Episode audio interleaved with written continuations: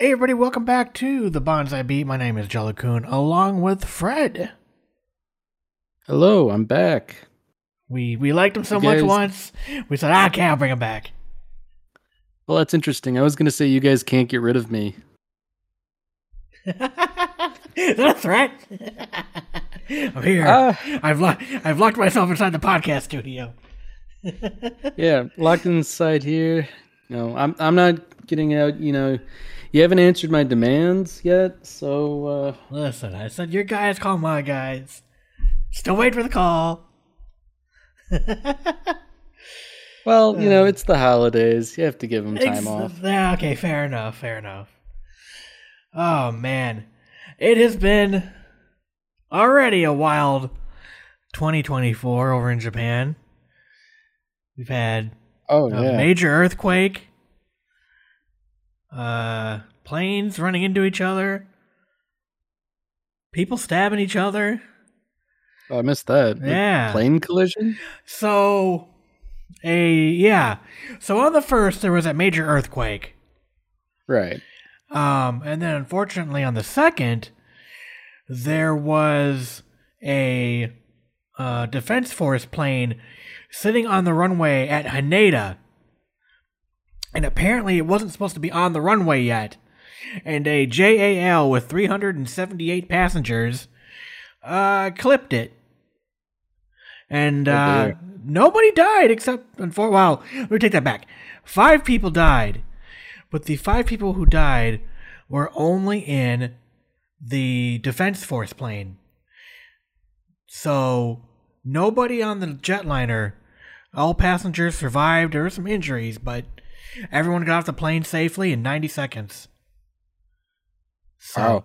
but from the, from the way it's sounding, it sounded like the the small the smaller plane was supposed to stop before getting onto the actual runway and the lights that would have indicated hey you've gone too far were out of service at the time so they sounds like Uh. they may have mistakenly un well not mistakenly unknowingly drove onto the uh onto the runway. And the plane the other plane was coming in for a landing. Um there's video of the collision. It's it's wild that I'm glad uh, you know rest in peace to the people who died but when you think of the possible amount of casualties that could could have been Yeah. I mean, that, Yeah. it could be a lot worse. pretty wild but uh it's always something me me and my wife uh if you're like into aviation accidents and stuff my wife and i watch a show called uh airplane air, air crash investigations where um it's it's done by nat geo canada and there's an american version they just call like mayday where it's usually the same episodes just different narrator and they usually take a lot longer to to come online. But uh they usually reenact the events and then they go back through sometimes even with the accident investigators and be like oh we found the you know this this was broken or and then they explain like what happened and what came out of the accident. So you know rule changes or you know the company was fined and you know they fixed all the issues and there's never been an issue since. So yeah. It's it's a fun show but it's it's definitely something if you don't like flying you're gonna be like oh god i don't want to watch that. But at the end of the day it's one of those shows where it's like okay you see the bad but you some you know most of the time you hear about the good. You know like oh this happened but here's what happened to make things safer. So it's it's a fun show. And very educational but uh yeah i mean it's it's crazy. Um and then yeah like the third day some woman in her 20s was like stabbing people on a train at Akihabara station. But no one died there and i don't know just like every couple of years. Japan just has these like stabbing sprees. There's some idiot with a knife or a hatchet or something will just start going to town but i don't know it's Yeah, wild well, it's good. It's good nobody died. Yeah. Yeah. That is very good. But uh, yeah. Other than that, uh, you know, I hope you had a good holiday, and and uh, I know I got a lot. I I finished a lot of uh, shows from 2023. I even started a couple new ones. Um. All right. Nice. So I finally yesterday I finally finished or sorry, later earlier today, I finally finished Demon Slayer season 3 or whatever this the, the whatever this latest season was cuz I know they're coming out with another one this this uh season. And man, Demon Slayer is just Demon Slayer. And uh nothing really changes. It's fun to watch, but there's nothing like gripping. You know what I mean? I think so. So it's just sort of like recycling like the same sort of stuff over and over, or Yeah. I, I haven't watched any Demon Slayer Okay. at all. So, um, okay, yeah, yeah, yeah. Okay. So, basically, Demon Slayer is like, you're kind of like shonen, like, not necessarily power fantasy or whatever, but like, uh, the main character, his family was killed by demons, so he becomes a demon slayer, part of the demon corps, to eradicate the demons, and he's fighting with his sister, who's like half demon. Um, and she's like locked away in a box. There's a lot. Anyway, he gets tied with some crazy kooky characters. One guy wears like a a boar's head mask and wears his, and another guy like is always a scaredy cat, but when he's asleep, he's like super powerful, but he doesn't know he's super powerful. And so it's it's it plays a trope of like comedy as well as like action and such. And like what's interesting about it like the first season was all about tanjiro like training and getting into the demon corps and all that but these last two seasons have just been like oh they fight the different demons. And every demon has like this backstory. Like how they came the way they came or why they act the way they act. And the demons themselves are really interesting. They all have like different powers or they have like you know twists to like they're not just like oh you can't the whole point is that you have to behead them. If you behead them their body will disappear and then if the sun comes out they will also be burned alive so um you know it's like oh how do they decapitate them but it's also like oh i have 9000 different moves and they all have different levels of you know, punishment on my body if I go to use it. Or they can do shit like, oh, I rearranged my organs. So when the demon slay, you know, stabbed me through my chest, I just rearranged my organs, you know, so it didn't puncture anything crucial. You know, It's, it's crazy crap like that where it's like, okay, whatever. You know, but, um, yeah, I, I think I get what you mean. Like Yeah. there, there aren't there aren't stakes necessarily. There is, but there isn't. There's Like- always like a, oh, well, this happened, or somebody showed up, or whatever. You know, like oh, I, Yeah. I just like Dragon Ball. Like I went above nine thousand, or you know, whatever. The I went beyond my my limit, and now I was able to go to limit level two, and you know, their swords all do something special, and you know, if someone makes a perfect sword that's even better than the last one, they're that much more powerful, and and then you've got the comedy to kind of break it up, things of that nature. But it follows a very, it's a very not I won't say formulaic, but it's like couple episodes where they're not fighting and they're maybe training or you know in, in one season they got severely injured so they had to like they spent like five episodes at like a rehabilitation camp for demon corps. And wacky hijinks ensued while they were trying to heal up. But then it's like oh big bad monster guy demon shows up. Couple episodes there. Okay to defeat them. Couple more episodes of hijinks rinse repeat rinse repeat rinse repeat but now the level of demons are getting to like the top 10 demons that they fight and there's there's an overall arching story of why the things they are that they're there but at the end of the day like this last season was very much like we're fighting this one or two core demons, and it took the entire eleven episodes. You know, maybe the first three or four were you know filler, but then it was like from then on it was fighting, fighting, fighting, along with backstory espousal of the deep of the demons because there was multiple demons, and then like new Hashira. That's like the top level core demon slayers. Some new Hashira people showed up, so we got to see their backstory and you know how they became a demon slayer person, and so it's like, yeah, it's it's mindless. And I know people will get into it, and I think people will be like, "Oh my god, you're so wrong," but at the end of the day, it's just it's fighting, mindless fighting. You learn, you know, you learn about the characters, but it's like rinse repeat. And at this point in the show, we're three seasons and a movie deep, and they're coming out with another series this season, and you know they had one big plot point at the very very end that occurred that I won't spoil, which I don't even know if it's going to make a huge difference. It probably will, but it's a good plot point. But like, you could have probably watched the last three or four episodes and probably would have been like, all right, I got it.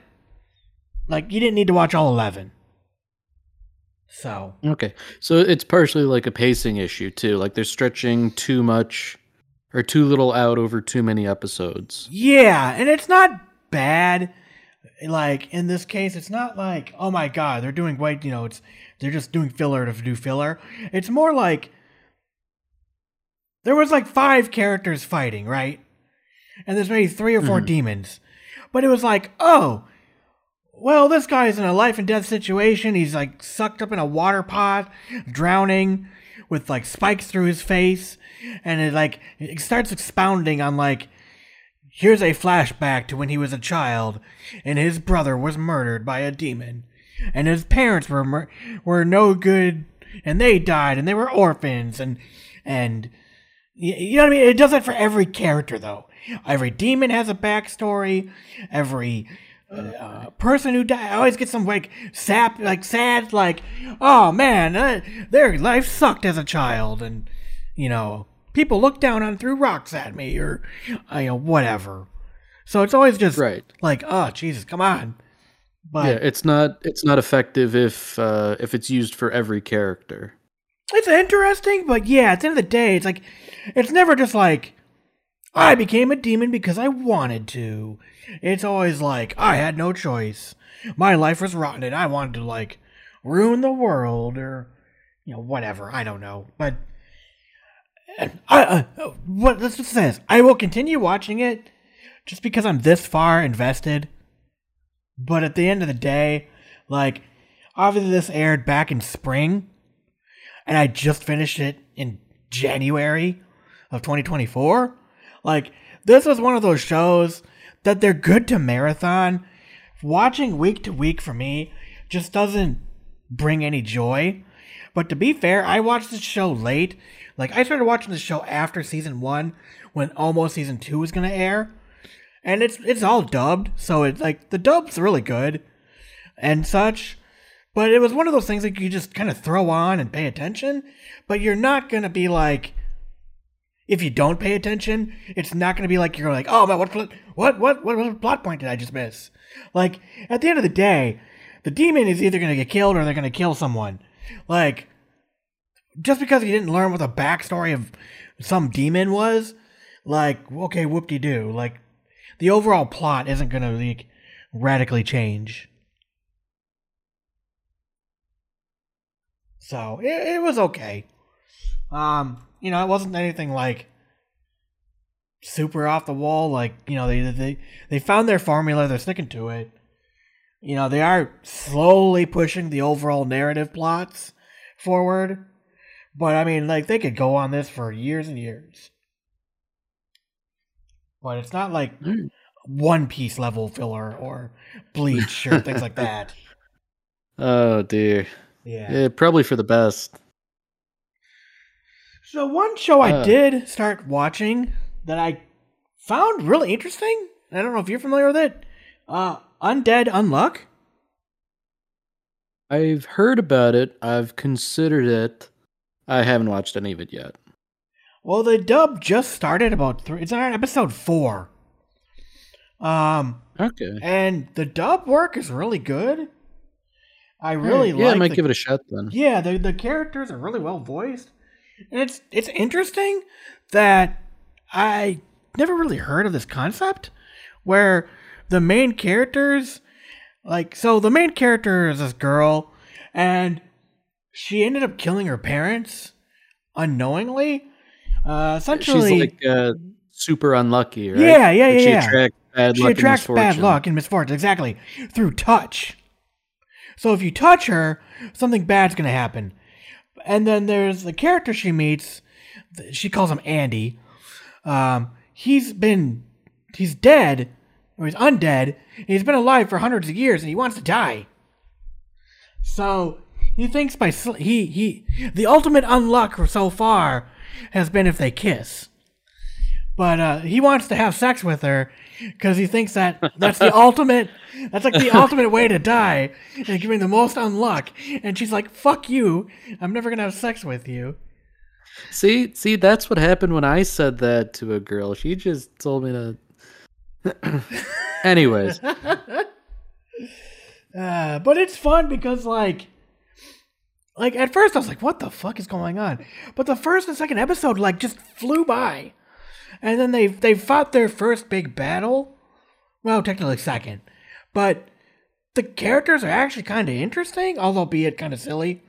But like the first character they fight uh, is like some organization who wants to kill them. Uh, but like they don't just they don't just be like oh like she knows she's unlucky and she gets it. And they actually at the very beginning of the show she was going to commit suicide she got done like reading her favorite manga and was like all right i'm to go kill myself. I can't stand living like this. But then she meets undead and together they kind of team up to defeat this like just kind of like i said his hit the motive for him is to sleep with her. And she's just like kind of along for the ride like oh well at least i found someone who can understand my predicament and you know it's it's fun. It's a fun show uh it's 24 episodes like i said i've only watched four so we'll see how it goes but i, I also like the No, fact that- that she wears a she wears a wool hat that says good luck on it uh, now th- this was uh, David Productions, right? I TMS. I want to say it was either them or Bones. Oh yeah, it is David Production. You are correct. Okay. So what's David Production? I'm not familiar with them. Um. Well, I I know them best from uh, JoJo's Bizarre Adventure, Ah, okay. but uh, they they've done a couple other things too. I want to say, uh, they were doing the new Urusei Yatsura. Ooh, that was good, and that Um, starts this season too. And that was a really fun, uh, visually. That was really good. Yeah, like I, I know David Productions. They just generally do good work. So uh, Okay, yeah, I think I'll definitely give it a shot. Uh, founded in September 2017 by former Gonzo producers Koji Kajita and Tatsuo Okura, and they're based in Tokyo. Notable works from the studio include JoJo's Bizarre Adventures, Cells at Work, Fire Force. How's at work? You are correct. The 2022 adaptation of Urusei Yatsura. Hell yeah. Okay. I don't. I'll be honest. I'm one of those people that just kind of watch shows. I don't get like. So it's like, oh, it's Trigger or or Ufotable, like the big, big, like, oh, we know they're gonna be like visual stunners. I, Yeah. I, I don't. I mean, really- I I try to I try to keep track of studios at least a little bit, just because uh, sometimes you can find good stuff that way. Oh, for sure. But- Uh, yeah, like. I, I don't I don't go so far as like uh, who actually worked on the production. That's it's a little too far down the rabbit hole. Okay, yep, and this is the latest one is Undead Unluck. Sweet. Yeah, it's been fun. Sorry, Ivan Bogarting. What else have you been watching? Well, I'll tell you. Uh, I finished watching Spy Family season two, and uh, it was you know pretty good on the whole. It ended strong because I think uh, I think there were two episodes since we last talked, and both of them were pretty darn good. I think they kind of made up for a lot of my complaints. Nice. Which, Well, if you if you want to you save know. it, we can uh, review it after this. okay, yeah, Yeah. I'll get into it later. Cool. Um, as for new stuff I've watched, uh, I watched the first episode of Dungeon Meshi, and uh, that that was what I was talking about before. It's um, Oh, that was a manga you read. that manga. Yeah, well, I, I only read a few chapters, but uh, yeah, it was pretty good. It basically adapted the first few chapters or whatever. Um, so Dungeon Meshi, general premise, it's uh, fantasy, and this is actually something I really like, where it's just you know pure fantasy. It doesn't go into any detail about like experience or levels or classes or anything like that. It's they, they treat it as if it's an actual fantasy world. Gotcha. And so uh, what happens is there's a party. They're down deep in a dungeon, and um, they're fighting a red dragon, which you know it's a rather dangerous encounter. Dragon's not known for being pushovers, and they're struggling partially because uh, like they haven't eaten in a few days. They don't have enough provisions, so they're hungry. They're tired. They're not at their best. Uh, the dragon snaps up a character who's meant to be like a cleric or something a spellcaster. And with her last act, she manages to teleport everyone outside the dungeon, saving them. But in the process, she gets eaten. So, back on the surface, the main character, Laios, um, it, it was his sister who was eaten, by the way. Oh, He sort dang. of wakes up and he's like, okay, uh, things are foobar. You know, we have no money, we have no food. Uh, two of the party members have just bailed on the party altogether. So at this point, it's, you know, Laios, who's, you know, like a generic warrior, like heavy armor, sword, shield, that kind of deal. Mhm. There is uh, Marcille, an elf wizard, and Chilchuck, who is like a like a hobbit or a halfling, and he's like um like a lockpick or a, a thief. Like he picks locks, disarms traps, that sort of thing. Mhm. And so the three of them are sitting there talking. They're like, okay, you know, this is bad. You know, your sister was eaten by the dragon. Resurrection spells only work so much, you know. Like, you can resurrect somebody if they've been, like, mauled and shredded. But, you know, if they've been digested, like, yeah, I don't know. So they they start to, like, you know, formulate plans. Like, one idea is they could sell off all their expensive equipment, use the money to buy like basic equipment and provisions and go back down. Laios suggests that everybody sells everything. He keeps his equipment, takes provisions, goes down by himself. And then uh, they ultimately decide that both of these are kind of like a no go. Because, like, what are you going to do with crap equipment fighting a dragon? And alternately, what is Laios going to do against a dragon by himself? So they ultimately decide they'll save on provisions by eating the local flora and fauna in the dungeon. And initially, uh, Chilchuck and Marcille are repulsed by this because, like, you know, like eating monsters, that's kind of gross. And it, it's it's kind of played for comedy, but this is something of like a hobby of Laios's. You know, he was always sort of interested in like, you know, what if you eat like a, li- a little creepy curly critter in a dungeon? You know, wouldn't that be fun? And you know they, they get a little uh, practical demonstration in this when like a little mushroom monster comes shambling down. They kill it and they start to prepare to cook it. And along the way they catch like a giant scorpion to cook too you know they they um, chop it up stuff it in a pot start boiling it and it turns out horribly Mhm. so as they're cooking um, a dwarf walks over like like a fantasy dwarf you know beard all that stuff. Um, he says like okay you know i see you guys are cooking but like come on dude really? You didn't cut the tail off the scorpion. You didn't properly chop up the mushroom. It works much better if you do it like this. And so they all work together. They have a good meal. And um, you know they just get to talking and they basically say like well we were trying to save Laios' sister. Uh, she was eaten by a red dragon. And senshi the dwarf says like oh red dragon you know i'd like to cook one of those. So they find some common ground to start delving further. And then, um, you know, that, that whole bit, that was sort of like the first chapter, you know, establishing everything. The second half of the episode is basically they, um, at Marcille's insistence, they, uh, they cook up something that's not, uh, disgusting humanoid or wholly inedible, like rats, goblins, or living armor. And to that end, they end up uh, harvesting a bunch of fruit from man eating plants and stuff like that and cook a fruit tart. So is this like how to cook stuff in a dungeon? Basically, yeah. Like it's it's focused by and large on cooking. Gotcha.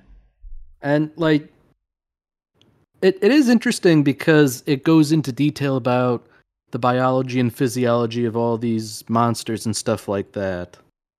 Cause like like a, a giant scorpion, like those don't exist. Like there are scorpions, but you know, they're not the size of small dogs. But when you have a scorpion like that big here, you know, it's feasible to cook it and the way it was depicted, it turns out it's a lot like a lobster, basically. You know, th- there are bits you have to cut off. You have to remove like entrails and internal organs. Uh, when you boil it, it turns red, stuff like that. Hmm. So th- there is like a fair degree of like fantasy action too. Like th- there was a sequence in the beginning where they're fighting the dragon, and it's actually, you know, people fighting the dragon. It's not like it instantly just curb stomped them. And there are like little bits of action here and there. Like uh, initially, when they're gathering fruit from the man-eating plants, uh, Marcille is not willing to approach them to collect the fruit for obvious reasons. So she starts to, you know, cast a spell to gather it, and ultimately, uh, things go kind of poorly. You know, the the dwarf sort of restrains her so she doesn't like harvest all the food and waste it accidentally, and then the plant grabs her. They sort of have to uh, wrangle the plant to prevent it from uh, eating her. I think the plant that grabbed her actually, rather than digesting you like a Venus flytrap, what it does is it actually sort of um, embeds seeds into your skin through like um like a vine-like appendage. It it just it like pokes you, it pricks you with it, and deposits seeds, and then those sort of like sprout and grow, and then you know you die and provide Yeah, you nourishment, provide nourishment for the for the plant. seedlings. Yeah. Yeah. Huh. That is wild. Yeah, and it, it's pretty good too. Like it, it was well animated, which is nice. And the odd thing about it is, um, it's by Studio Trigger, but it doesn't look like the other stuff they've done. If you get what I mean, Mm-hmm. because like you know, in like stuff like Kill la Kill and Kiznaiver, and like Darling in the Franxx to an extent, like they have those motifs of like the four pointed stars and stuff like that Yep. like like none none of that's present um like if, if i didn't know it was studio trigger i wouldn't assume it was them Gotcha. Makes sense. so So maybe they're trying to find me, just trying to say like, hey, we can do other things too. maybe like i Or I maybe guess, they're maybe um, maturing with their art style. yeah i mean I, I was thinking about it trying to articulate it you know I, I don't think it's necessarily a good or bad thing. I think it's good that they're you know respecting the source material adapting it well and you know matching the art style. But on the other hand you know i do like their style. So like hmm I, I don't know. I don't know if there's necessarily room for Trigger to have put their style into this, but you know, I'm I'm excited to see where it goes because I think beyond this point, beyond this first episode, um, I don't really know anything that's going to happen. Well, that's good because then it's um, bleh, can't talk, uh, which isn't good for the show. That means like, hey, they're not dropping hints. And it's not so seek. You know, you're not like, oh, I've seen this before. So it's definitely sounds like something like, hey, you're gonna be genuinely either shocked or surprised when things happen. Then, because you know some shows are kind of bad where they'll just kind of like Okay. drop things where it's like, okay, now it's gonna happen. Then sure as shit it does. You know, they'll foreshadow, but then they'll foreshadow s- too much where it's like, ah, fuck, it's this trope again. Okay, maybe I was unclear. Like I, I do kind of know where it's going. They are going to cook more things. Oh no, of course. but like I mean, I I assume that like at the very end, I I don't know if this is like an incomplete adaptation or what, but like I, I assume at the end because the manga ended, ooh, like a month or two ago. I I assume they get down to the bottom and resurrect the sister. Uh, actually, that's one more plot point I forgot to mention.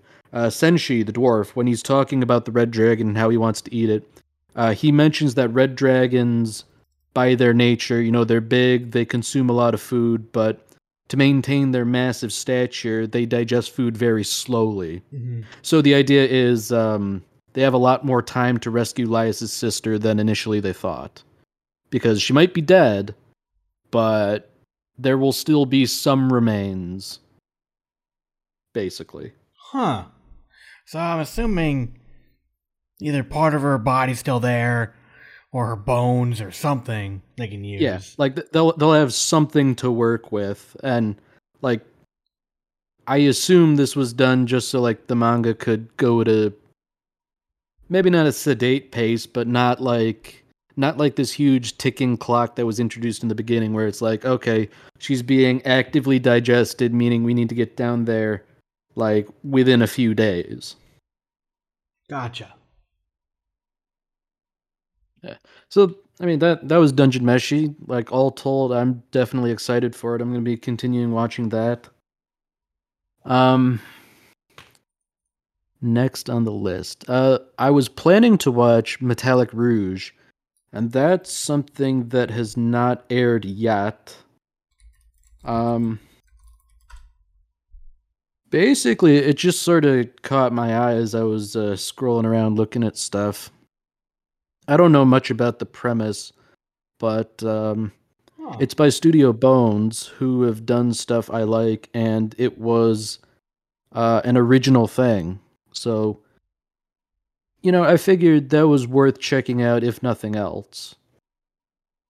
In a world where humans and androids coexist, instantly makes me think of uh oh, what's the name of that show? Jobits? Well, it's kind of Chobits. That or Plastic Memories. Uh, I, I thought Chobits. okay, fair. Hopefully not as ecchi. Well, Rouge is you never know. if they have to get turned on the way they turn it on in Chobits, I don't know. Uh, Rouge is an android girl who is on a mission to on Mars with her par- partner Naomi. The mission is to murder nine artificial humans who are hostile to the government. Okay. Yeah, it sounds like Blade Runner. It does. I, I think that's probably what uh, attracted me to it because I, I enjoy science fiction stuff and uh, Bones has done a lot of stuff I enjoy. So I figure, you know, if nothing else, it's worth a shot. Yeah, for sure. I'm trying to find if I can figure out what show I was thinking of. Not Mario-Matic, although that's another fun one. So Ah. humans and androids coexisting. Um, It was like a really chill, but they couldn't tell between if they were human or androids because they could turn off their little thing above their head. oh, it was like a little Halo kind of thing, right? I, oh, I don't know what it's called. I remember, I remember listening to people talk about it years ago, probably around like 2015. or Yeah, so. it's an older show. But yeah, it was that's the Oh, one first darn. thing I thought of. But obviously, there's been a lot of anime with different spins on that. yeah. So, definitely. Okay. So there's that. And then uh the last thing I watched was Gushing Over Magical Girls. Oh my god, I watched that too. And uh it wasn't what I expected. it wasn't. I didn't know if I wanted I- to bring it up. well, that's what I'm here for. I'll I'll do the stuff nobody else wants to do. Oh, my buddy, he next he, he messages me on Discord and he's like, "So this is a thing," and I'm like, "Oh, magical girls." And he did. I knew nothing about Uh. it. it. All and all it said was, uh, he had a clip snippet from like the an uh, the Anime News Network season preview guide of like, I want to take several hot showers to rinse what was on the show. That's a fair statement. And I went, Okay, I gotta check this out. And Okay. uh, yeah, So, so to give context to my uh, my misunderstanding here, the synopsis I read was basically this this girl, uh, what's her name, Hiragi Utena, yes, Utena. Utena something, Utena. Um, she likes magical girls. There are magical girls. Uh, she wants to join them, but she gets sort of um, yeah, her town is protected by three like- magical girls who also Yeah. who also happen to be in her class. well, you know, some yeah. some degree of contrivance has to happen. yes, but um, the synopsis I read said that she was uh, tricked into becoming a, an evil magical girl, and like she wasn't on board with it. But then she slowly started to learn that you know, hey, being a villain's kind of fun. trick. And I thought, well, like m- maybe tricked wasn't the exact. no, that's not the words at all. but, like- is no, you are being a villain. Oh, okay. yeah. I well, like so. okay, the, the the point was she didn't want to be a villain, but then she's like, wait a minute, being a villain's kind of fun. Yeah. And I thought it would be something like somebody who's like, wait a minute, I enjoy being evil. I will commit petty crimes. But um Yeah, no, that's not what it was. It's not what it was at all. Uh it turns out she rather enjoys uh doing other things which I think are still crimes. Um yeah, it's sexual no, assault. I'm not going to advocate not going to advocate for them, but uh oh, the show I Yeah. was thinking of, Time of Eve. okay, yeah. Yeah, that makes sense. Yes. All right. So yes, um, she was picked. Utena was picked because she was the most average girl. Everything about her is average, and basically, this show is like magical girls with BDSM, and it makes no Yeah. sense. Like, she she and there's lots of nudity. Um, Oh yeah. there's an uncensored version out there already of episode Way more than I was expecting. Yeah, I don't know how this isn't hentai. Um, but yeah, basically, her suit is like way revealing. Even she's like, "What the fuck? I want to wear this." And she has a magical flog, like, and she can hit like plants and turn plants into like evil monsters. And they do, you know, the typical plant thing that always seems to happen in anime. Yeah, you know, come to think of it, that's two episodes where like a plant sort of just like grabbed somebody with its tendrils. Yes. I think I've got a problem. Yes. hey, you didn't Uh. write it. You didn't animate it. You're just watching it. You didn't know. I didn't write it, I didn't animate it, but I do condone it. Okay, well, Ah. you know, I, I I'm gonna know. watch I- more because it's just it's funny. But out of hand- morbid curiosity. yeah. That I, was I, I mean, like, I, I guess I have to wonder, like, what what possible fetish are they going to cater to in episode two? Th- that's exactly it. Because like the first one, she kept flogging them, and then like the next time they met, she kept she kept like happy that she was like near the magical girls, but then she was like hitting them, and she, well she was spanking them with her little flog thing, and she was happy by it. But then Like, like, a lot too. yeah, like very happy. And then so much she would like faint. I don't know if that's supposed to be her uh, overflowing, but or Well- gushing, but I uh, actually, I, I watched the episode earlier today. Actually, uh, I think what we were meant to believe was um, like the magical girls broke free and like curb stomped her. yeah, I think uh, you're right.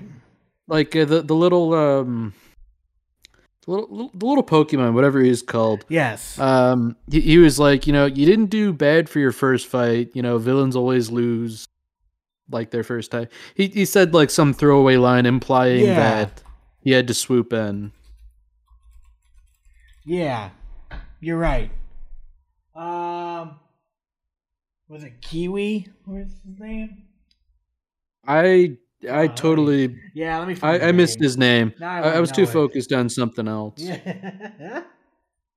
I want to find out what the name was now. It's like a black version uh, of like a black cat uh, kind of Pokemon thing. Oh, that's it. Ven- Venalita. Venalita. Venalita. And it's That's like the opposite of Kyubey, but not like Kyubey. um, yeah, it's just like Black Cube. Yeah. With Like same stars. same kind of like temperament, honestly, except like uh not as inherently creepy. You, you know, actually, if uh, if somebody were to ask me which of these shows that you watched this week was animated by Trigger, I probably would have said this one, judging by uh, the little critter. Uh, yeah. This was something. You know what's the crazy part is, too? This is being simulcast. My high dive. Oh my god, is half of the screen just like a black bar? How did they get away with it? I don't know. I didn't watch the censored. I found an uncensored version by the time I learned about the show. So I was like, Oh, well, I'm gonna watch the uncensored version. But uh, yeah, a lot of people are saying it was censored pretty heavily, but they were kind of shocked too at how little it's censored. Yeah, like man, it it uh it, it was crazy. Yeah, that definitely came out of left field. Especially, I, I think you're like me, where it's like, I don't know what I'm getting into, but it sounds interesting. And then it's something completely off the rails of like, uh, is this the right website I'm on? What am I watching See- right I've been conditioned by Madoka to expect things to get like really dark. exactly. This was like out of left field in the totally opposite direction. Like like imagine imagine if um ah what was the character Hitomi from Madoka? Yes. Like like the the third wheel friend. Like imagine if her fears were founded. You know? Yeah. Like you remember that scene? It's like girls can't love girls. Like imagine if she was like correct. Like that's what this is. Well, apparently they can die in this show too. I don't know. Some something. Minute, They don't really explain much. Like okay, okay, even so the whole purpose of her becoming a ma- like, even the villain like they haven't really explained like why like she's just approached and she's like i don't want to and he's like well i'm gonna make you transform anyway and he does a transfer and she's like all right you're a villain now and she's like uh okay but then like yeah it's like nothing's been explained obviously after one I mean- episode to be fair to them, I don't think there's much to explain. Like I, I think I get it. I think I know what the goal here is. And uh, it's 13 not explaining the plot. And like how? Like okay, it's a wild and wacky first episode, and obviously it's gonna be something, but this is one of those series to me that's like, how can you keep the joke up for thirteen episodes? That's my Well, only thing. But maybe they'll find. Maybe they'll find. You know, you- how many first episodes have you watched that are either really good or really unique, but then like it shits itself halfway through. You know, hopefully it doesn't. But Uh, maybe there'll be something that. Hopefully it'll be something that keeps Dude, keeps. Darling in the Franxx springs to mind. Holy shit, man. Never saw it, but I saw how Ah. crazy it was. It was a wild ride. I remember all the shit posting like it was yesterday. Those were good times, man.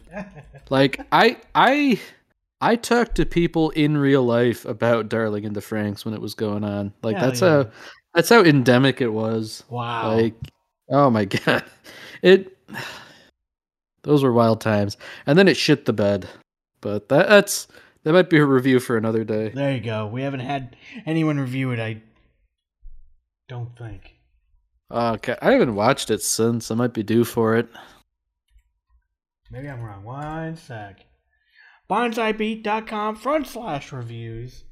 There you'll find our entire review index of everything and anything we reviewed. And no, we have never watched, or at least I've never reviewed Darling. No one on the show has reviewed Darling in the Franxx. So. Close that game was Darwin's game, which I'm sad there's not a season two yet. Because that show was Is, fun. is that just like people doing like stupid stunts and killing themselves? Kinda. Not stunts, but it's your typical kin- Kings game. Which sport? Oh, okay. Shut I, I up, figured it was like a like related to like a Darwin Award. Or No, something like yeah. sport? Basketball or hockey? Siri, be quiet. Which sport? Oh my god, please. Basketball Okay. hockey? Siri, shut up. I have British Siri. Asking about basketball. What gives? Yeah, I said King's game, and it's like, what sport? No, I don't want sport sport. uh, no, it's basically like um, uh, an app shows up on someone's phone, and they get superpowers, but they don't exactly know it yet, and they have to fight other people. Think of like Future Diary, those type of shows. Okay. All right. It's a really fun show. I really enjoyed it. Um, but you know, it's been done to death. But uh yeah, I didn't think you'd watch that kind of show. And I wasn't even gonna I was even thinking to myself, like, man, it was wacky, but do I bring it up? Maybe I won't, because I don't know how Well, you crazy know. it's gonna get. Like uh, little magical girl stuff every now and again, not bad. A little ecchi every now and again, not bad either. But uh, usually I like to know what I'm getting into. Yeah. You know the one thing I keep thinking about that episode though is they're like telepathically talking to each other like, "Oh no, we sense evil," and they're like, all three of them are like, "We need to use the restroom," and it's like, what teacher Yeah. in the right mind is like, "Oh, this is odd." Yeah, you three, you seem to always leave together at the same time when something happens, or you know, just randomly throughout the week. I, I think they're definitely sort of poking fun at the concept. Yeah, because you never see it. It's school's just kind of there for these people, and it's like, oh, that's a thing we do when we're not fighting monsters. Yeah, now we'll see how it goes. The last show I checked out, I actually went back because we're gonna talk about what's coming out here soon. Uh, I went through my back catalog and finally picked something. Um, I found a show from 2014 and I really, really hope I like it. I've watched the first three episodes, and it's been so it's been good so far. The Kawaii Complex Guide to Manners and Ho- and Hostile Behavior. Basically, yeah, basically, uh, think of like I don't know if you've ever watched um. Fudge, I can't think of the name. It's sitting on my shelf. Love Hina. Thank you. Okay. Oh yeah, yeah. Think of Love Hina. a while ago. Yeah. Think of Love Hina, but like. Ah, kind of the same. No, well, a lot less punching. But basically, like, the main character, Usa, like, begged to, like, stay in, like, Tokyo or his parents, like, left or something. So, as an agreement, he, like, agreed to move into this, like, dorm slash, like, hostel, like, apartment type thing. And, like, it's basically, like, run by this really old woman, and they've got like different tenants of different ages. Like his roommate, I think, is about the same age as him, and he likes like looking at. Oh God, it's disgusting to even say aloud. The joke is he likes underage girls. Oh dear. Yeah. Um. And then there's another girl that he really likes. Her name's Kawaii. That's where the name comes from. The name of it's the Kawaii Manor, and it's also a hostel. And um, Kawaii is, or it's it's called Rechan. Ritsu is like the cute girl he falls in love with instantly, and she's kind of like emotionless. She's like a bookworm type. Um, and then there's like another character who's older, who's like always getting dumped by men and can never keep a relationship. And then like another a fourth girl, or fourth tenant who's also another girl, who's like super cute and like uses her attractiveness to get what she wants, or things of that nature. And there's just wacky hijinks ensue. All right. It's been You said that was from 2014. yeah. All right. It gets a uh, 74 percent, and it was done by Brain's Base, and it's tagged as like comedy, romance, slice of life. Like it's just wacky. Like it's not crazy, but it's not like it's basically like us at like Usa's perspective of like, oh man, I really like her. She's cute and you know wants to like get to know her, but she's standoffish and a bookworm and you know like would rather be reading than socializing and you know yeah. And there's a lot of like Alright. ecchi elements and just comedy and it's it's it's unique. I'll say that much. It's not bad, but it's definitely like even I've been 3 episodes in, I have found myself like how much longer is this episode? Like sometimes the stuff kind of drags, Yeah, no, I definitely know what you mean. but it's not bad where it's like, "Oh, this is boring." But it's just kind of like, "All right, this doesn't really hit." Cuz Yeah, they kind of it's like break a it like a weird midpoint. Yeah, they like kind of break up the episodes where it's like maybe something's happening for the first third, and then there'll be some other kind of different story happening. But it's not like it's not like a gag comedy or or something like um like Azumanga Daioh or or or um Oh, what's the show with the with the craziness with the two girls and the robot butler and they like suplex the deer and Uh oh, I know what you mean. Nichijou. Um, yeah. Yeah, it's not the absurd level of like Nichijou level, where it's just like weird story after weird story after weird story with with no.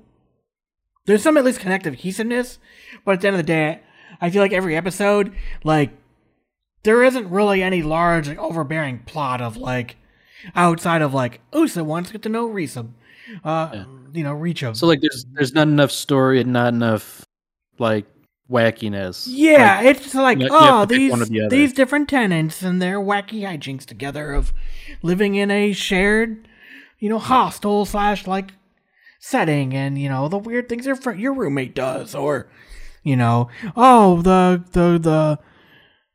The, the the older woman who can't land a boyfriend, and she turns to Usa, who's a high schooler, and like tries to proposition him, and he turns her down, and she's sad because no guy likes her. You know, the things that happen. yeah. you hate to see it. It's sad. Ah, but yeah, you know, so it's it's it's it's, it's been on my. I don't know why I added it at one point. I don't know how it got recommended to me, but I added it at some point, and I was looking through my list of stuff to watch, and I'm like, I am gonna check this out, and can't say I'm not glad I did, but it's not like I'm. I'm still going back to and trying to watch an episode a day. It's twelve episodes, and it's it's not bad. But it's just Yeah. So so far, I haven't found like nothing to keep me glued and be like, oh, I'm I I gotta watch the next episode. So, yeah. But all right, that is it. As far as things we're watching and all that jazz. But a new season is upon us. And I think for the first time, unless I hear about some wildly fantastic show, this is the first season. I only have one thing outside of besides this Magical Girl show that I am gonna watch. That I know that I'm gonna watch. I looked through everything. And there are a there are again a lot of sequels and I got to thinking the other day. We are so fucking lucky that sequels are occurring because, man, they used to be a thing of the past. Where half the time you never knew if you'd ever see the show again. But it seems like more and more now, shows are getting sequels announced in like season uh, episode 12 of the show, the final sh- episode. And I just wonder if it's because just anime is so hot or eh, you know, that people are finally finding stuff that is making money and it makes sense to make boatloads of sequels. Yeah, I don't know. I I don't know if I can really speak to that because I I was under the impression at least that a lot of anime serves as um, advertisement for the source material, It does. and Very much. you know, Like if it makes money, good. If it doesn't, it's not as big a deal. But yeah, I don't know if if anime is sort of moving into the space where there's a lot more sequels. Then I feel like that either means it's profitable for its own sake. You know, they don't need it as advertisement as much, or Although I also wonder, like, the sequel to High Card. What the fuck is High Card? Never heard of that. The sequel Oh, to Su- Tsukiga Michibu Isekai. Uh, I, no fucking clue. Like, more Isekai bullshit. always. You know, like, some of these I'm just like, I have never heard of this show. Should I have? I don't know. uh, what are you watching this season? Uh, well, I mean that that's about it, really. Like uh, Dungeon Meshi. Yep. I'm gonna give Metallic Rouge a chance when it comes out, and then uh, I hate to say it, but I think I'm locked in for the second episode of Gushing Over Magical Girls. I mean, I say hate to say it, but uh, I don't know. I'm looking forward to see whatever horrible degenerate thing happens next. There you go. Yeah, the other show I'm watching, or that at least I know I'm gonna watch, I guarantee you I'll probably see like Gigguk or Mother's Basement or someone saying like, "Oh my god, you gotta watch the show," and I'll check it out, or something on Reddit of, "Oh, that you know," like unlike 100 Girlfriends from last season, there doesn't really seem to be like the super hype show this season. Yeah, I did notice that. But uh, Like, The second season Yeah. of Urusei Yatsura is coming out. And I love the first season. I love the fact that they kept it set in the 80s and it was just wacky and hijinks and just. I loved that we finally got an English dub of it. The dub was really good. And, uh. You know, definitely that wasn't a show I was watching week to week. I'd watch it in kind of multiple sittings. But even my wife would sit down and watch it with me. And it was nice because it's like, other than watching the first few episodes, the show doesn't matter. The episodes don't matter because everything Yeah. resets. I mean, it's um, it's Rumiko Takahashi. Like all her stuff is kind of like that. Yeah. I mean, if you're not with Rumiko Takahashi, she's done Ranma One Half. That's a million fucking episodes. And Oh, that's man. similar. Man, Ranma. I- Dude, I watched Ranma. I bought that shit sight unseen. I didn't know what the fuck Ranma One Half was. And I bought the first season on DVD back in the day at Best Buy. And boy, I love that show. I love the I- fact that pawns can turn you into different things. Yeah, it, like it's, hot those ancient sorry. Chinese curses, Exactly. man. Uh, they're bad. I I remember like reading the manga. Like it, it was at like my local library because when I was a when I was a little kid, you know, I I wanted to read Dragon Ball and all that. Yep. But then uh, like Dragon Ball was checked out, so it's like okay, well, I read Yu Yu Hakusho. Um, I don't care about most of this stuff. I'll read this one. And uh, boy, howdy, it was something all right. Totally like different shampoo. genre. Yes. I- I was like, okay, th- this this has martial arts, right? I'll read this, and um, yeah, I mean there are martial arts, I guess, but that's not the focus. no, not at all. That is just a. Uh, I remember watching it and a panda chasing a girl, and I'm like, what the fuck am I watching? It's like, all right, I'm in. Yeah. Let's go. And then you've got the blind guy who always gets lost, and Shampoo, the Chinese uh, girl with pink hair, and speaks with a very racist accent, accent in the English dub. Ah, It was acceptable in the '80s, all right. Yes, uh, that's a great song. Um, but yeah, like honestly, this is like the first season in a long fucking time. Because every season, I'm like, okay, I'm finally gonna be able to watch something from my back catalog. And then it's like, I found seven new shows I like. And then usually it's like, oh, I dropped two of them. And then I drop, you know, maybe one more, finish them. But then it's like, cool, maybe next season. And you look through and, oh, that sounds interesting. Oh, that sounds interesting. Before you know it, fucking nine more shows. And you're like, God damn it, anime, stop doing this to me. And I think this is really the first first time in a long time that I there's nothing that instantly came out to me that was like, holy shit, this sounds really cool. There's a lot of isekai, there's a lot of even this like new arc. The new thing now is like these otome villainous games. What are those? Like those are the those are now instead of being like isekai into like a fantasy world, now it's like girl is isekai into the internal into an otome game, and now is the villainess of it. Oh, and so like now it's like oh the girl has to go over hot guys, so it's you know it's isekai for women.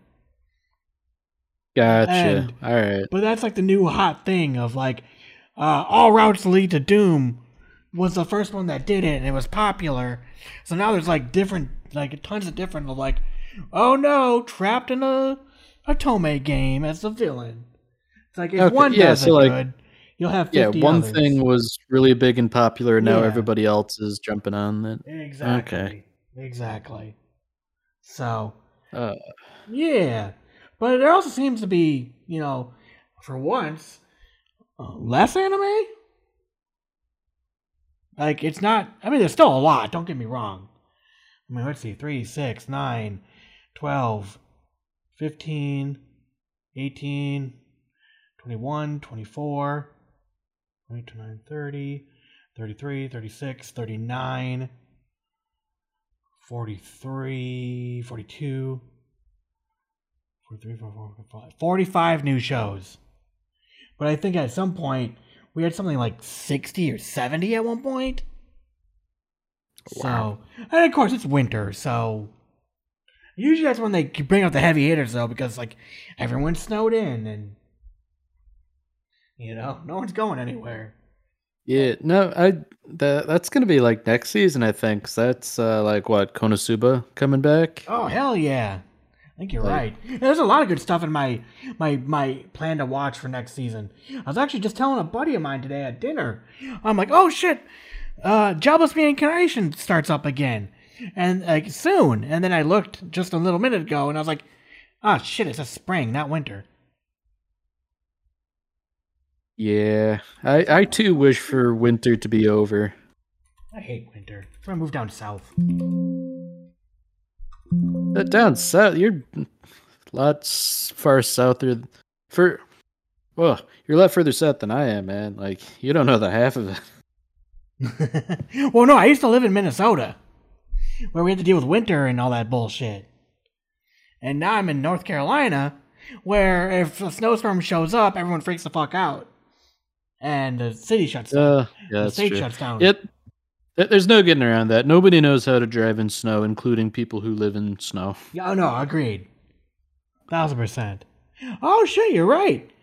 You're all right. Konosuba Subarachi. S- number three. I am adding this to my plan to watch. How I didn't have it before is beyond me.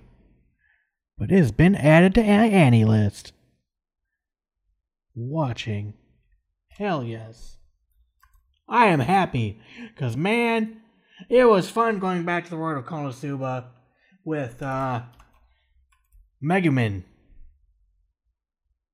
Oh yeah, that that was uh like what a season or two ago. Oh, yep. That was like two seasons ago. Okay, I, I missed out on that because uh, I do enjoy Konosuba, but I I don't care for Megumin too much. It was I- definitely I like- fun. It definitely wasn't like like do you have to watch it? No.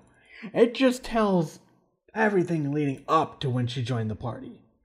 And she's a fun character. Ah, okay. and like it shows her going through school and like how her and Yunyun became friends and that story. Uh, friends is a strong That word. is true.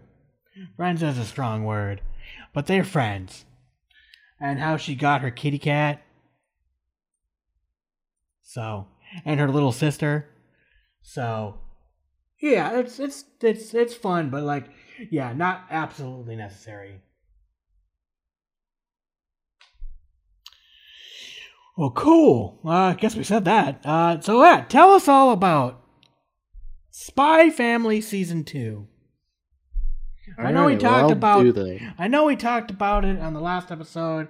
You said a lot of it, you know, takes place on a boat, and there's a lot Yep. of boat fun, and you know, not uh, uh, Anya following around Lloyd and hijinks, and now that the show's over, So now that it's over, uh, you can basically divide the season into sort of like three parts.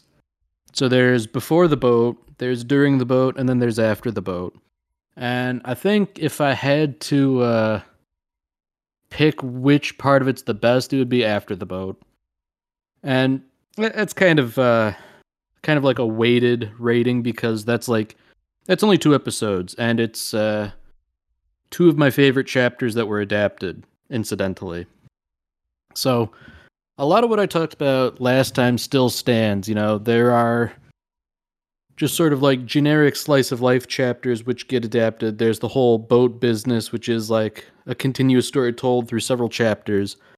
And then there are more, you know, assorted stuff later.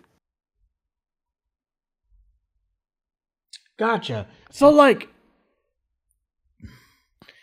What sorry, someone so for someone who's watched the season one, is it something that you absolutely need to like watch season two? Because it definitely sounds like they get away from the whole plot of like Anya needs to get the the stars and you know all you know the whole purpose of was you know we got to get close to that target for the security Okay. of Berlin. Yeah, I, I guess I guess when you come in from that angle, not much progress is made regarding Anya uh, making friends or Lloyd making any progress. Um, I take that back. There's one episode uh, where like a little bit of progress happens. Anya's Anya Anya's working on uh, Plan B. So while Lloyd's trying to do all this stuff and get Anya to be an Imperial scholar, so he can bump elbows with uh, that uh, that politician guy. I forget his Mhm. name. Some uh, like Damien Desmond or Yeah, no, that's it. Yeah, Desmond. De- Desmond. Desmond. Um, Plan B. in Damien, I think, was his kid. Yeah, Damien's the son. Yes. Plan B in Anya's mind is becoming friends with Damien. And so um, th- there's this rumor around Eden Academy that uh, this famous, like, totally not French pastry chef will come in and he will make these macaroons. And if you eat them, they, they make you really smart and you'll become an imperial scholar. And that, that's sort of like a rumor, totally I unfounded. wish that Uh, don't. uh, it would be nice, wouldn't it? But uh, don't don't believe the lies. Um, but nonetheless, you know, Anya and her classmates are like uh, six and therefore susceptible to rumors. So when there is a pastry chef who does make uh, macaroons, naturally they all you know want to get them. Trouble is, uh, there are six kids and five macaroons. So what ends up happening is they play uh, a game of Old Maid to decide who gets the macaroons. Now you, you know how to play Old Maid, right? Yes. Yeah. So it's basically like you're you're stuck with a card, or rather, there is a card. You don't want to be stuck with it. You take turns, like picking a card from somebody's hand, and somebody picks a card from your hand. Goes around like you, you discard cards in pairs, and the game ends when one person's stuck with the old maid. Yep. Um, like obviously Anya can cheat by reading minds, Yep. you know. So she does that, and um, Damien accuses her of cheating. So they they go for another round, basically, and you know she's like, okay, you know, I I, I should probably not cheat. I should probably be honest, and it gets to a point where like it, it's pretty clear she's going to lose because Damien actually knows how to play the game and understands like uh, body language and facial expressions and all that. And if I remember correctly, because this episode was from like three months ago, uh, Damien recognizes he's about to win. He sees Anya tearing up. You know, we see things through like Damien vision again because Yep. uh, the anime does that occasionally. Yeah. And he, he decides to lose. And then uh, the macaroon doesn't do anything because it's just a cookie. Well, you would think he'd just So- be like, here, you can have it. You're stupid. Or may- maybe that was what he did. Actually, I could see him Uh, it- saying like, "Oh, Yeah. well, I only let you win because you know I'm already so smart and you know ba- basically, you're, like the, you're the an. You upshot. need help." The, the upshot is that Anya gets the cookie and Damien says something kind of rude to save face. Like, yeah, you know, like what whether he lets her win or wins and then gives her the cookie anyway, like that's kind of immaterial. But so like that's that's really as far as Operation Strix went. Um Yeah, like it, they're really just adapting a lot of sort of like slice of life chapters. And that's not bad necessarily because they are, you know, adapting the source material and they're doing a pretty darn good job of it too. But aside from no real progression on the main plot, which you know, I, I could see why some people would be unhappy with that. Uh, there are pacing issues too. Like I, I did go into detail about the boat and how like that could probably be tightened up a bit. Um, there's also a thing they do where in some episodes they have this little introduction where they say, you know, like, hey, these are the countries, they're in a Cold War, this is Lloyd, he's a spy, this is Yor's, she's an assassin, this is Anya, she can read minds, blah blah Mhm, blah. mhm. Like a like a time filler recap for those of you in the cheap seats, basically. And I'm I'm thinking that's like um them padding for time because it, it it seems like a weird there's this weird thing where they'll adapt like a bunch of chapters that don't really fit together. It's sort of like an A story and a B story. And I, I think they're just struggling to like fill the time slot. And so they'll sometimes add in like this recap. But my problem is that it's not consistent, you know? Like Mhm. maybe like beginning and end or every episode or not at all, you know? Gotcha. Does it does Like- it feel like they just like, holy shit, we found a mega hit. Everything that seems to touch with this anime is gold. We need to get more out the door quickly. And instead of Ah. like investing in like pushing the forward story, there's like fuck it. Here's a bunch of chapters of you know boat things and you know side stories and just you know nothing really. It's just there to be there. You know, like hey, we Mm-hmm. I- got I something on. TV.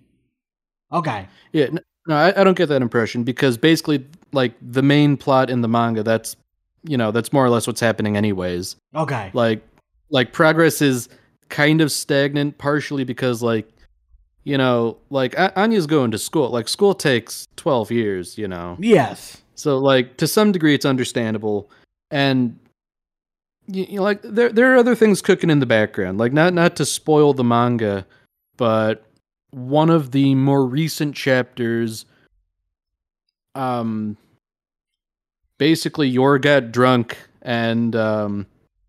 She was kind of being egged on by her friends about how, like, you know, why is your marriage with Lloyd so good? Don't you have anything to complain about? Mm-hmm. And she basically got into her head that if she doesn't have anything to complain about, that must be suspicious. So she needs to go home and like start a fight. as, as one does. And as as one does, and well, I mean, like she at first she got into her head that she needs to go kill Lloyd, and then the waiter's like, you know, Miss, you can't leave the restaurant with the cutlery, but it. that seems extreme. yeah, yeah. Uh, well, like th- there's a bit more to it than that, you know, because she she in her mind she was talking to like uh, the guy at the garden, the the garden being like the assassin academy or whatever, gotcha. the, the organization she's a part of. And the guy's like, you know, this this Lloyd Forger, you know, he's he's too suspicious. He's holding you back as an assassin. You gotta kill him, and like it it made more sense because like it, we didn't initially know that it was Yor just sort of like drunkenly thinking all this Mm-hmm. but um so like th- there are things brewing up because you know the, the implication there is that like maybe if lloyd's real profession were known to the people in the garden maybe they would take a dim view of him associating with you that's the idea so Gotcha. that that might be like a little plot thread later but back to season two um as for what the issue is, it's not that they're deliberately ignoring progression. I I think uh, I don't know what the issue is. Maybe there was like some rush to like we need to get something out and you know broadcast it, but like they're not lacking for material necessarily. And you know, I, I hate to say it, but I, I feel like they could get away with filler, Yeah. you know. If they were to do like a couple like Anya's school days here or there, like that's something that they could make like good convincing filler. But no, I, I think you know, come to think of it, this is actually something I noticed in the first season, like when they broke it between spring and fall, Yeah. they picked like a weird place to do it. Well, and, and that was kind of my complaint in the back in my mind was I loved the first half of Spy Family. Yeah. But what was it? It was the story getting off the ground. It was Lloyd finding Anya. It was Lloyd finding Yeah. It was a lot Uh, of setup Yor- and yeah, not and a whole lot of payoff. Yeah, but it was like, okay, how is Anya gonna get out of this? How is she gonna get out of that? What about the other thing? You know, it was leading up to her Yeah. getting into the school. But then it was like, the Yeah, and second then she half, got in, and then now what? Exactly, where it's like, ah, Yeah. she's got Damien and his little gang of friends, and you know, and there was some funny shit. Like I always remember the dodgeball game with the with the really big That was kid. iconic. Yes, you know, but you can't have that every fucking week. And Yeah, like th- there needs to be some real stuff too. yeah, but by the end of it, it's just like, oh, we're going on. Yor and Yor and Lloyd are trying to go on a date, and Anya wants to tag along, so they sneak around and do crazy spy things with with the Afro guy, and and you know, or we meet her brother who loves his sister a little too much, and yeah, you know, but it's like. uh, What's what's going on with the main plot? Oh, that's over in the corner. You worry yeah, about it, definitely. you know, you worry It about definitely is taking a backseat. Yeah, you worry about them finding a dog. You know. Well, I mean, that that is one of my specific things because, like, in episode like eleven in the first season, they set up the dog stuff, and then episode twelve was something unrelated, and then they went to the dog stuff after like the three month break. Yeah. And in my mind, uh, that arc with the dog, that's like uh, That's a fun arc. the apex so far. Yeah, it's a fun. It's like fun. a- Definitely. aside from aside from like the hand grenade wedding proposal that's probably my favorite part there you go. But uh But yeah, at the end of the day, yeah. Season, so that's where I was kind of like, like I even thought about watching more, and I and I probably will, but it's just like, I really felt like season two. There's like, especially after see episode one, where I was like, oh, she got shot in the ass, and she has to get around it. Like, is this setting the scene for like season two? Okay, it's one episode, but then after hearing you talk about it, it's like Huh. Sounds like I kind of could just skip Yeah. season two. yeah uh, yeah you probably can to a degree um and it's unfortunate to say that because there are good bits but there are just too many like little little things adding up into big things like if you like the first season you'll probably like the second season Of course, yeah. It's like if you like But- it, you like it. It's more of the same.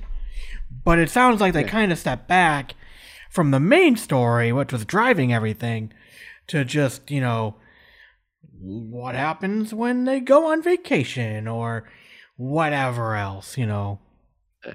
I mean, to be fair, like the vacation on the boat was sort of played up as like Anya says, if we're not going on the boat, I'm going to deliberately fail my classes. so, like- Lloyd's like, oh god, I can't let that happen. Yeah, so so Lloyd was like, okay, this is really bad. I need to go talk to the handler. Surely, if I ask her for a vacation, she'll say no. And then she says yes. She's like, yeah, go go have a vacation. Fair. You need it. Yes. Can't work But- all the time. Uh, yeah. Okay, fair So- enough. Yeah. So like uh the the past two episodes or the the last two rather, I think those were probably the best, but unfortunately they are just sort of avoiding the main plot. Gotcha. So the the first of the last two was um basically it's this callback to the first season. Do you remember when uh, Anya dropped that family photo and Becky saw it? She's like, "Who's this hunk?" referring to Lloyd. Yes, she, which is really creepy when they're like in like kindergarten, and she's like, "Oh my god, your dad's so hot!" Like, Yeah, uh, the So- fuck? but So yes. unfortunately, this episode is kind of creepy to talk about too, for the same reasons. But it, it is funny. So basically, Anya uh, invites Becky over to like play and you know do like little kid stuff. Uh, Becky has an ulterior motive. Uh, she is dead set on stealing Lloyd from Yor, and it's like, I it. It, it it's obviously like a kid not understanding things Yes. and like that that's what it is like like come on don't read too far into it but like oh man. So like the crux of the episode is like becky comes over anya reads her mind because you know she does and she's like oh okay that's what we're doing now. And then she thinks about it. And she's like okay what what are the pros and cons here? Like obviously that mean lady dad works with she would be a horrible mom. Mhm. Yor's a good mom, but Becky would be a better mom because she's already my friend. She has like a private chef and all that. And she's sort of thinking about like, okay, what happens what happens from now on if Becky is now my adoptive mother? And Anya's sort of like subtly cheering this on the whole time as Becky ineptly tries to seduce Lloyd in the way that only like a little kid who's watching soap operas can and it ultimately culminates in this event where Yor brings tea to everybody and you know becky like she's like flipping her hair around and that doesn't do anything uh, lloyd's asking questions about her family because her family are basically like uh, they run like lockheed martin essentially like a, a heavy industries company that have implications in wartime production should that happen gotcha. so Lloyd's asking like probing questions about like, you know, hey, how's business? And Becky takes that to be like interest in her. Um, so she she pulls this ploy where when she takes a sip of the tea, she says like, "Oh, I'm drunk," and sort of like leans on Lloyd. And Lloyd's like, you know, it's tea, and Anya's like, it's tea, but Yor's. She she says like, "Oh no, I must have accidentally steeped the tea in alcohol. I need you. I like we got to go to the hospital." So she picks up Becky and like starts running to the hospital, and um, a- along the way she gets hit by a car. Uh, the car's far worse off than Yor is.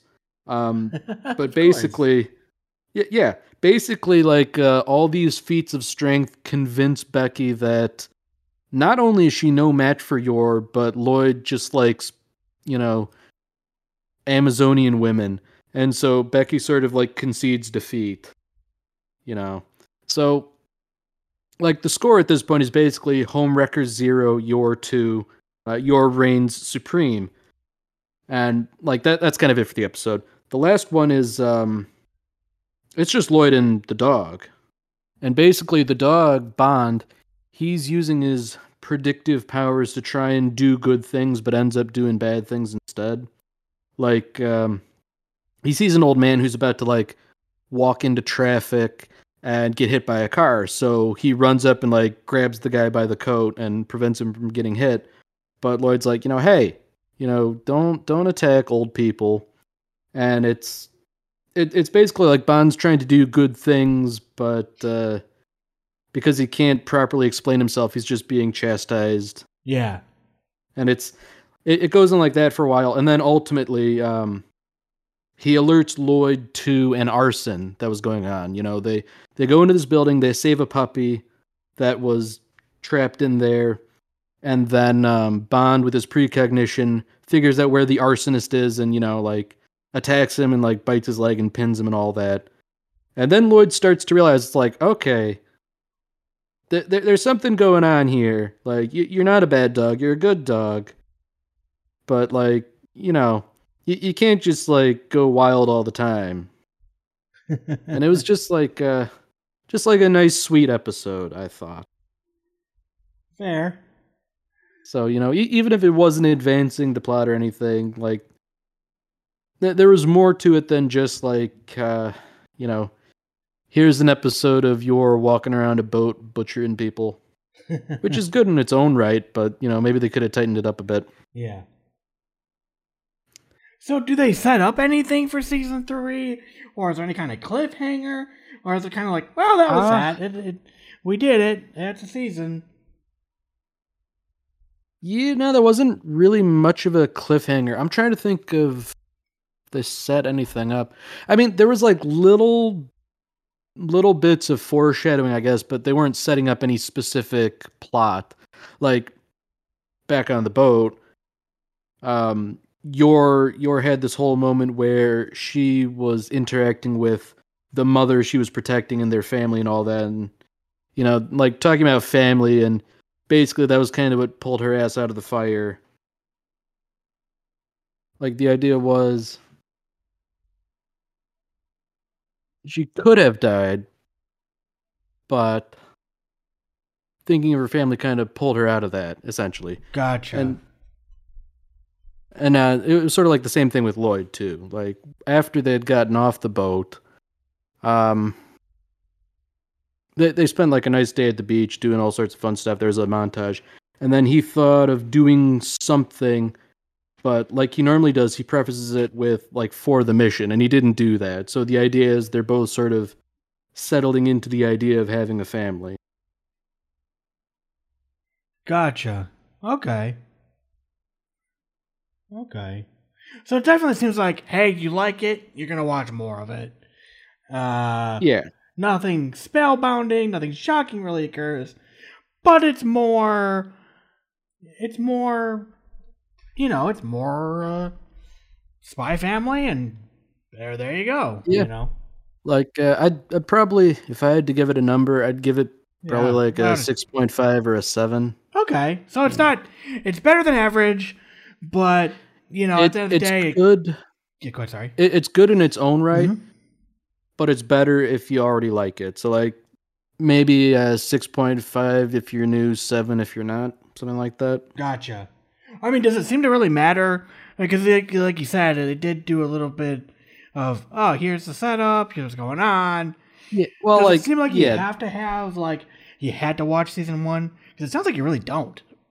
uh, to some degree you would, just because um, early on at least there was an episode that was focused on Damien and his two cronies, and if if you didn't have any uh, background on them, you know, it like you would wonder like, okay, what's going on here? Who are these? Why do I care about them? Mm-hmm. Uh, th- there's not a whole lot of background on the school either, so like knowing that would help. Probably not critical. Gotcha. All right. Well, cool. Are you looking, uh, you know, whenever season three does happen, are you looking forward to it? Uh, personally, I am. Because, uh, well, I mean, I, I know it's gonna happen. Like, Oh, there- there's some yeah, good you've read the stuff. manga, so yeah. Well, cool. And uh, so, as someone who's watched the manga, or not watched, someone who's read the manga, how do you feel it's been adapted to, for anime? By and large, I would, I would consider it a good adaptation. Like, it's it's true to the source material. Sometimes it like swaps around the order of some chapters, but not in a way that affects the plot. It's more like, like reorganizing one-off chapters here and there that aren't, uh, I guess, uh, integral to continuity. Um,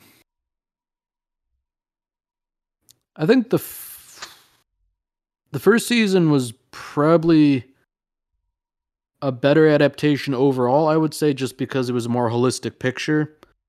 But as far as the second season, I mean, it adapted the material well.